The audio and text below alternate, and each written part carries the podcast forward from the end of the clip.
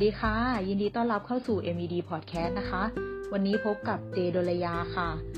ซึ่งหัวข้อที่เราจะพูดถึงกันในวันนี้นะคะก็คือเรื่อง Good Time for Everything ค่ะหลายๆคนเคยเป็นไหมคะที่จะมีปัญหาว่าทำไมนะเราถึงไม่ลงมือทำอะไรสักทีจริงๆแล้วอะค่ะปัญหาสำคัญอะมันไม่ได้อยู่ที่ว่าเราจะลงมือยังไง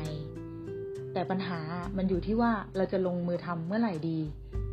เอาตรงๆถ้าจะให้ตอบตอนนี้เลยอ่ะก็คือก็ลงมือทำเลยเหมือนกับที่เขาเคยบอกอะค่ะว่าเวลาที่ดีที่สุดของการปลูกต้นไม้อ่ะมันคือยี่สิบปีที่แล้วแต่เวลาที่ดีที่สุดรองลงมาก็คือวันนี้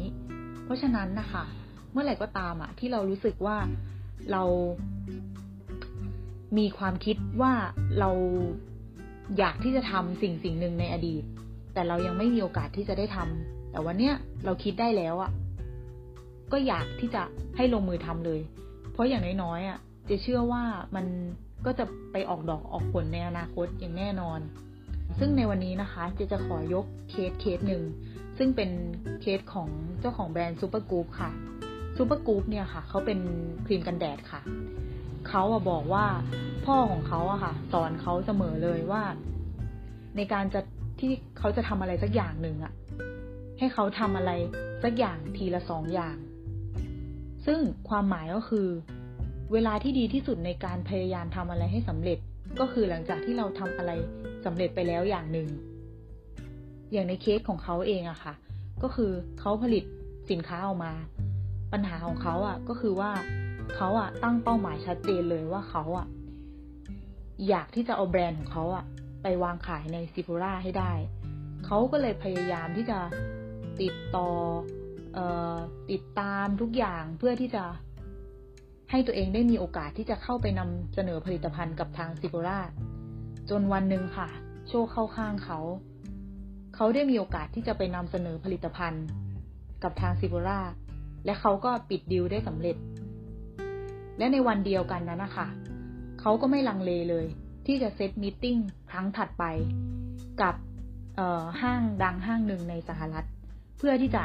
นำสินค้าตัวเนี้ยไปวางขายในห้างเหมือนกันเพราะเขาอะเชื่อเสมอว่าเมื่อไหร่ก็ตามอะที่เราทำอะไรสำเร็จแล้วอะมันมันคือการที่เขาอะรู้สึกว่าเขา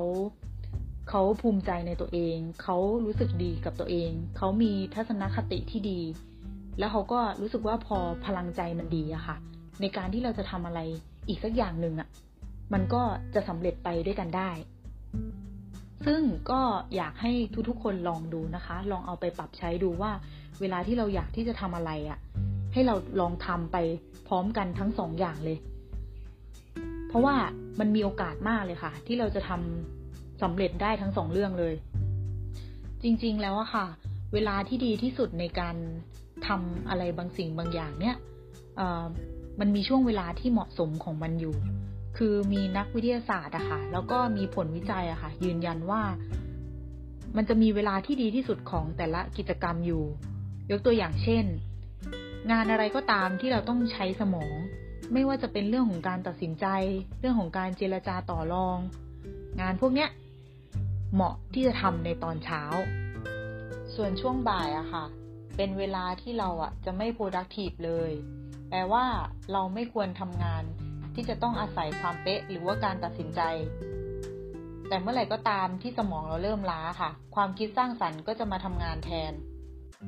นั่นหมายความว่าเมื่อไหร่ก็ตามที่สมองล้าเราก็จะคิดนอกกรอบเราจะไม่คิดทุกอย่างแบบสมเหตุสมผลเราจะหาทางทำสิ่งที่เป็นไปไม่ได้ให้เป็นไปได้ฉะนั้นนะคะการคิดแผนอะเราควรที่จะคิดในช่วงบ่ายแล้วเราก็ควรที่จะไปปฏิบัติในช่วงเช้าแต่ถ้าเกิดว่าคุณเป็นพวกที่ทำงานในช่วงเวลากลางคืนแล้วก็นอนในช่วงเวลากลางวันนะคะก็คือให้ทำสลับกันเลยค่ะก็คือให้เลือกที่จะทำงานสร้างสรรค์อะในตอนเช้าแทนแล้วก็ไปทำงานประเภทที่แบบต้องใช้การตัดสินใจเยอะๆในช่วงบ่ายๆวันนี้ก็มีเพียงเท่านี้นะคะหวังว่าคลิปนี้จะเป็นประโยชน์สำหรับทุกๆคนค่ะ